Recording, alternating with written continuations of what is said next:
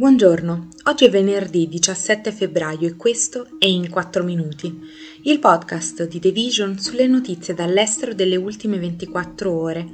Parleremo delle dimissioni del numero uno della Banca Mondiale, della pista di pattinaggio naturale più grande al mondo a rischio per le alte temperature e delle proteste in Cina per il sistema sanitario.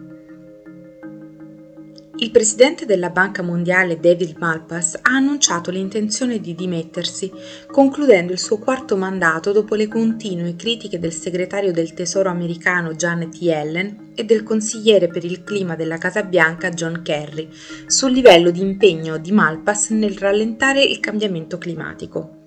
Queste pressioni si sono intensificate dopo che il numero uno della Banca Mondiale si è rifiutato di rispondere in una conferenza lo scorso settembre alla domanda se credeva che il cambiamento climatico fosse causato dall'uomo. Malpass terminerà il suo incarico il 30 giugno, anche se il suo mandato durerebbe fino all'aprile 2024. Malpass, nominato nel 2019 dall'allora presidente Donald Trump, aveva cercato di aumentare la crescita economica, alleviare la povertà, migliorare gli standard di vita e ridurre il peso del debito pubblico, secondo una dichiarazione rilasciata dalla banca ma la stessa, che l'anno scorso ha più che raddoppiato i finanziamenti per il clima ai paesi in via di sviluppo, raggiungendo la cifra record di 32 miliardi di dollari, non è riuscita a finanziare i progetti legati al clima nella misura sperata.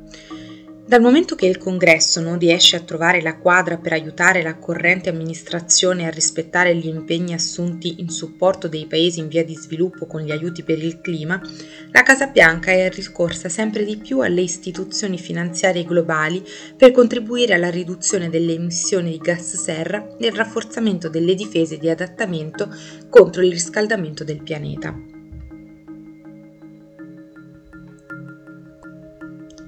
C'è una parte di un sito dichiarato patrimonio dell'UNESCO che è una pista di pattinaggio. Per la precisione la più grande pista di pattinaggio su ghiaccio naturale del mondo e si chiama Rideau Canal Skateway di Ottawa in Canada. Se ne parla perché questo luogo potrebbe non aprire quest'inverno, poiché le temperature relativamente calde della capitale canadese hanno messo in crisi le attività all'aperto. Se la pista rimarrà chiusa per tutta la stagione, che in genere va da gennaio ai primi di marzo, sarà il primo inverno in mezzo secolo in cui gli abitanti di Ottawa non scenderanno in pista. Il ritardo nell'apertura ha sollevato il timore, in una regione abituata al freddo pungente, che il cambiamento climatico stia intaccando non solo i ghiacciai e le coste, ma anche la cultura e la vita quotidiana.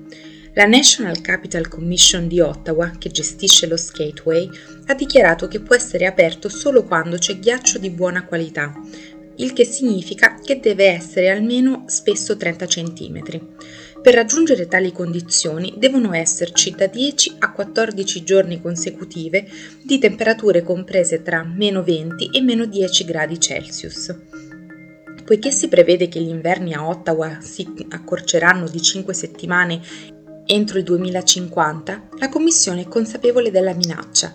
In un report del 2005 commissionato dalla NCC, un professore dell'Università di Waterloo aveva previsto che la stagione media dello skateway sarebbe scesa da circa 61 giorni a 43,52 nel 2020. Una settimana di proteste da parte dei pensionati cinesi per le modifiche all'assicurazione sanitaria, che riducono i pagamenti per le medicine e le cure ambulatoriali di cui le persone possono usufruire attraverso il servizio sanitario pubblico, ha sottolineato la pressione sul Partito Comunista Cinese per migliorare l'assistenza sociale di una popolazione che sta invecchiando rapidamente.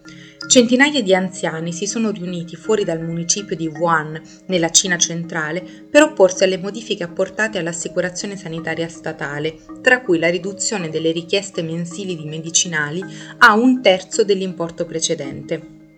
Wuhan non è stata l'unica città protagonista di queste manifestazioni, altre si sono svolte anche a Dalian, una città di 7 milioni di abitanti sulla costa nord-orientale della Cina. Secondo alcuni video apparsi online, la folla pacifica ha cantato l'inno rivoluzionario L'Internazionale e scandito slogan che domandavano una spiegazione alle nuove decisioni. La diffusione del malcontento per gli adeguamenti dell'assistenza sociale arriva solo tre mesi dopo che il leader cinese Xi Jinping ha affrontato un'agitazione sociale di massa per gli eccessi della sua politica zero Covid, che ha sconvolto la vita quotidiana e colpito le imprese cinesi. Poco dopo, il partito ha bruscamente invertito la rotta, aprendo il paese al resto del mondo. Questo è tutto da The Vision a lunedì.